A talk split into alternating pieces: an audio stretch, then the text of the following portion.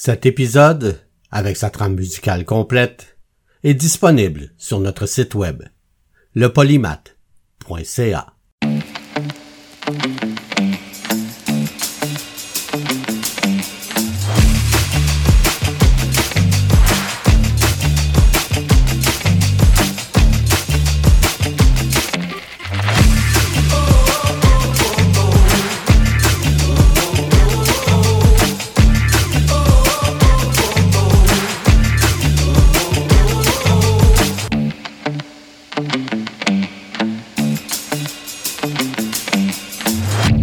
Le polymath avec Bruno Laberge.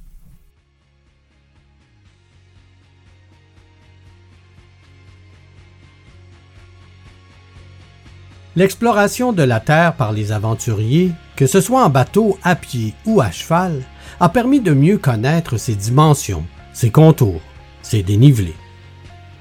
Et pour transmettre toutes ces nouvelles informations, on a tracé les premières cartes géographiques.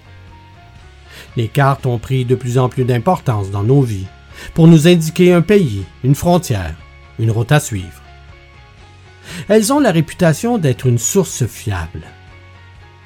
Mais à plusieurs moments dans l'histoire, le rôle des cartes a pris une tournure plus alarmante. Au polymath cette semaine, la propagande cartographique.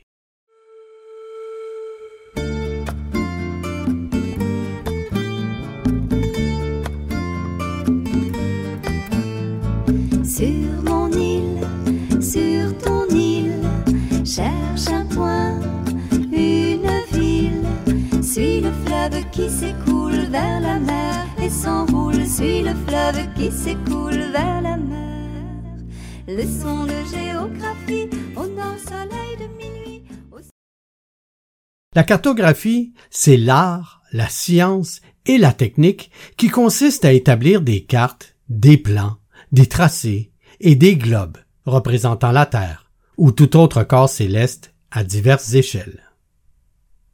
Bon, mentionnons tout d'abord que pendant longtemps, les cartes sont réservées à une élite de gens de pouvoir politique, religieux ou économique, qui s'en servent, eux, à des fins militaires ou à des fins de domination, ou qui sont simplement fascinés par ces cartes. Mais on peut remonter bien avant les explorateurs et les aventuriers. Depuis des millénaires, en fait, pour comprendre que les documents cartographiques sont employés comme moyen de communication par différentes cultures depuis bien longtemps. La carte la plus ancienne, 2300 ans avant notre ère, est gravée sur une tablette d'argile et elle, elle a été découverte au Moyen-Orient. Ici au Canada, les peuples autochtones dessinent les cartes sur le sol dans la neige, sur des peaux d'animaux ou sur de l'écorce. Mais n'oublions pas une chose. Les cartes géographiques sont faites par des humains. Et un être humain, eh bien ça fait des erreurs. Donc les cartes sont fiables que si les humains qui les conçoivent sont compétents et intègres. Hum, intègres. Au fil du temps, les pays du monde entier les ont adaptés et manipulés pour appuyer des buts politiques et nationalistes en trompant l'opinion publique. Donc, en fait, la cartographie a été utilisée à des fins de propagande. La propagande cartographique est l'un des arts les plus sombres de l'histoire. Bon, le mot propagande est perçu comme étant péjoratif, je vous l'accorde. Donc la propagande cartographique porte aussi le nom de cartographie persuasive. Ce type de cartographie consiste à dessiner des cartes qui auront pour but d'influencer les opinions ou les croyances plutôt qu'à communiquer des informations géographiques. On manipule donc de manière consciente et volontaire les cartes pour influencer la perception du lecteur en faveur du cartographe, d'un groupe de personnes, d'un pays ou même d'un continent. Aujourd'hui, on cherche une information, un clic de la souris ou un toucher du doigt et hop, on trouve tout ce que l'on cherche. Mais encore aujourd'hui, ce que l'on trouve sur le web est peut-être vrai, mais peut-être faux, biaisé, exagéré, manipulée. Eh bien, il y a bien longtemps, c'était pareil. L'information pouvait être fausse, biaisée, exagérée, manipulée. Et dans le temps, c'était sur des cartes que ça se passait. L'art de manipuler les cartes remonte donc à loin, très loin, au Moyen Âge. On retrouve en effet les premiers exemples de cartographie persuasive qui ne modifient pas les frontières géographiques, non, mais elles jouent plutôt sur les croyances et les superstitions des gens. Donc sur les cartes médiévales, on retrouve Jérusalem, lieu de la crucifixion de Jésus-Christ, comme le centre du monde. Aussi, en plus des pays de notre monde, le Jardin d'Éden est représenté. Ça revient donc à dire que l'histoire de la création, du salut et du jugement dernier va de pair avec le monde tel qu'il est conçu à l'époque. À une époque où le salut et la sainteté sont fondamentaux, les cartes nous indiquent les périls des chemins de la vie et les nombreuses directions qui conduisent directement au péché. Par exemple, sur une carte intitulée Les trois chemins de l'éternité, un large, très large chemin mène à la destruction. Et du même coup, un tout, tout, tout petit chemin étroit mène vers la rédemption. Il va sans dire que ce type de carte inspire beaucoup les communautés religieuses.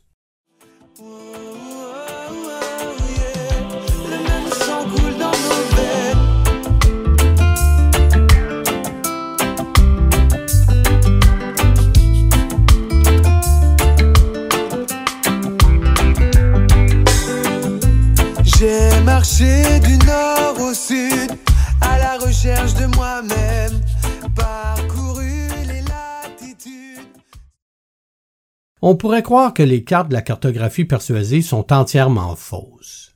Il est vrai qu'elles cherchent à promouvoir certaines causes, donc elles ont un but précis.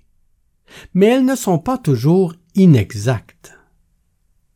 Alors comment peut-on influencer le lecteur d'une carte si l'information qui s'y trouve est exacte, si tous les pays sont au bon endroit, si toutes les frontières sont justes?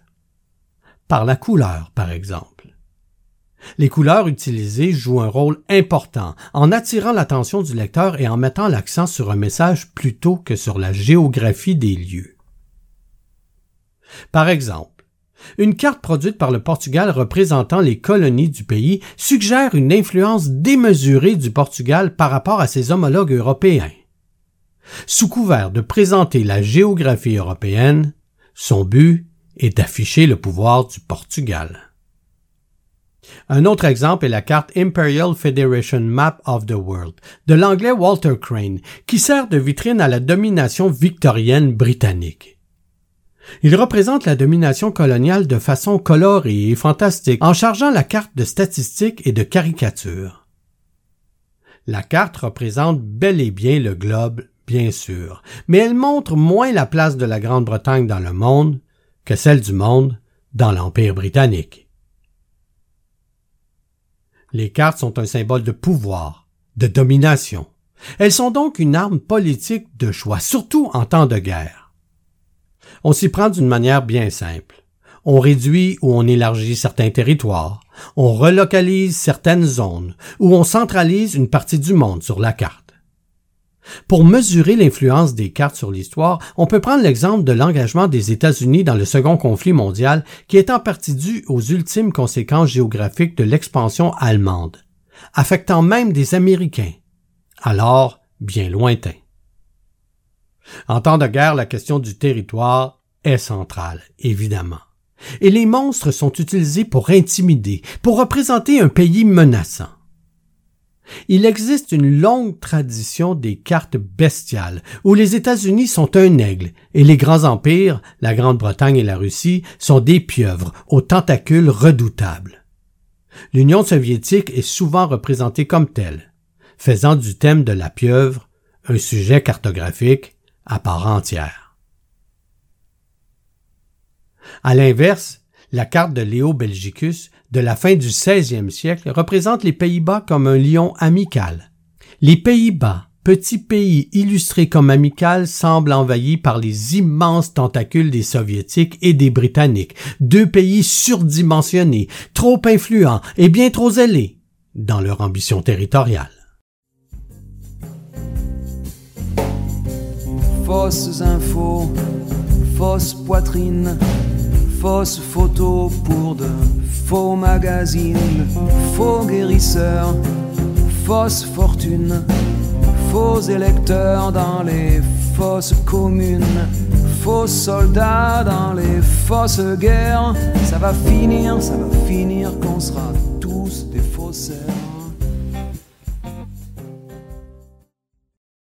Dans les années 1900, le Royaume-Uni et les États-Unis utilisent tous deux des cartes encourageant la tempérance. Aux États-Unis, William Henry Blair, le sénateur républicain et fervent partisan de la prohibition, publie un livre pro-prohibition et dans ce livre se trouve une carte de la ville de New York en 1886, indiquant l'emplacement de 9000 saloons. La carte dense, quadrillée de marques rouges, fait ainsi de New York un endroit menaçant, baignant dans le péché. De l'autre côté de l'Atlantique, au Royaume-Uni, une carte à deux côtés illustre à gauche la répartition de la criminalité en Angleterre et au Pays de Galles en 1902, et à droite, celle de l'alcoolisme. Elle semble bel et bien apporter des statistiques tangibles. Cependant, son but est d'identifier les zones problématiques du pays.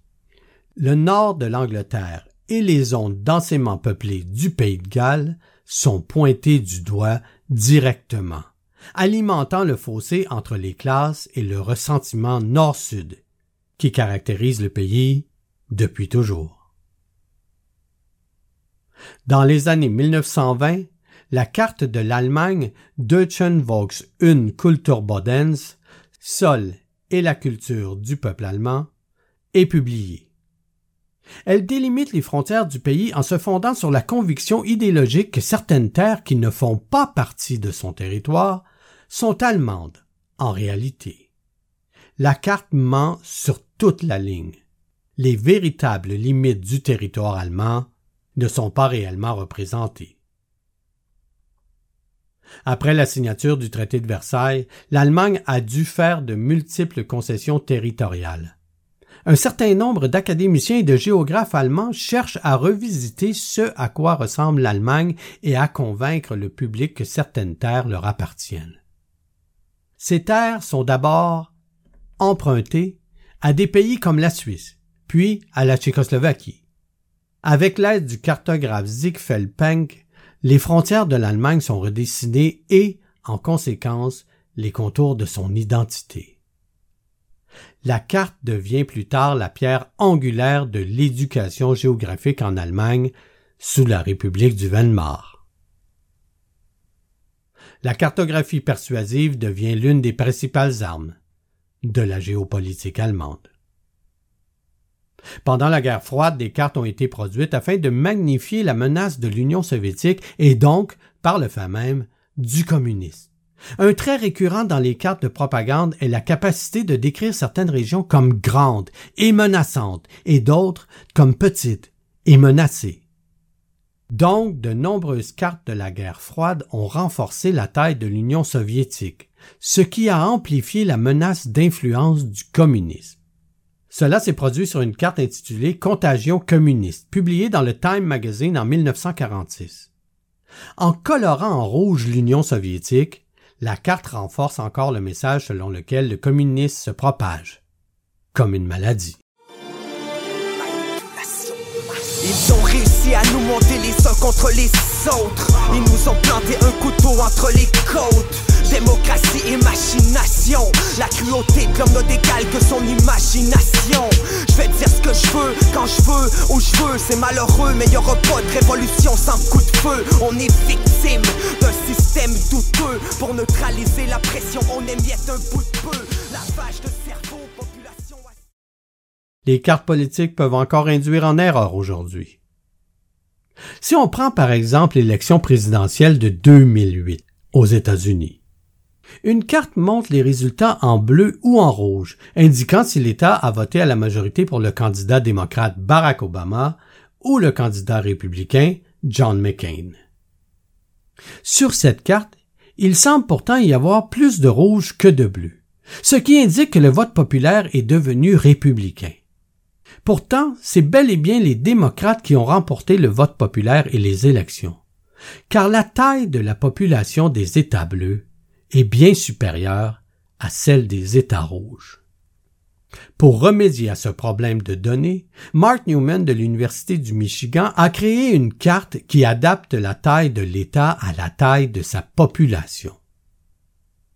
Tout en ne préservant pas la taille réelle de chaque État, la carte représente un rapport bleu-rouge plus précis et représente mieux les résultats des élections de 2008.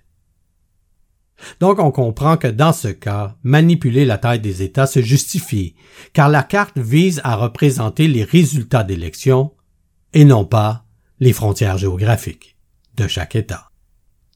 Les cartes de propagande ont été répandues au XXe siècle dans les conflits mondiaux, quand une partie veut mobiliser son soutien à sa cause.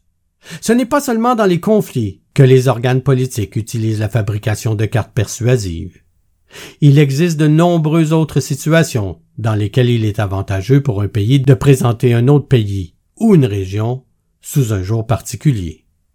Les cartes sont également des outils puissants pour alimenter le nationalisme dans son propre pays, en décrivant de manière graphique les valeurs et les idéaux de son pays. En fin de compte, tous ces exemples démontrent que les cartes ne sont pas des images neutres. Elles peuvent être persuasives et utilisées à des fins politiques.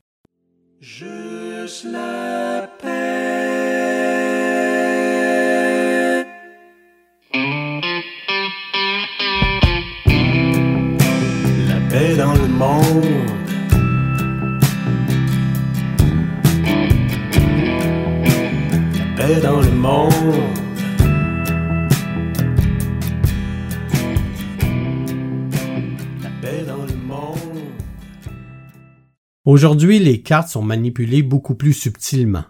L'accès en temps réel à l'imagerie satellite nous permet d'obtenir des images de la Terre comme on ne l'a jamais vu auparavant. Mais la manipulation et la technologie des données faussent encore notre point de vue.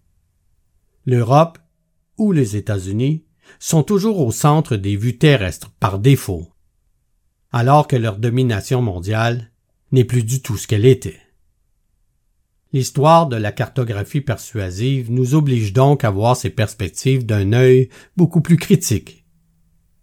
Si le passé nous a bien appris quelque chose, c'est à lire entre les lignes et les frontières. Merci de nous avoir écoutés. Et si vous avez aimé cet épisode du Polymath, alors vous pouvez nous encourager en visitant notre page Patreon au patreon.com slash le polymath. Merci tout le monde.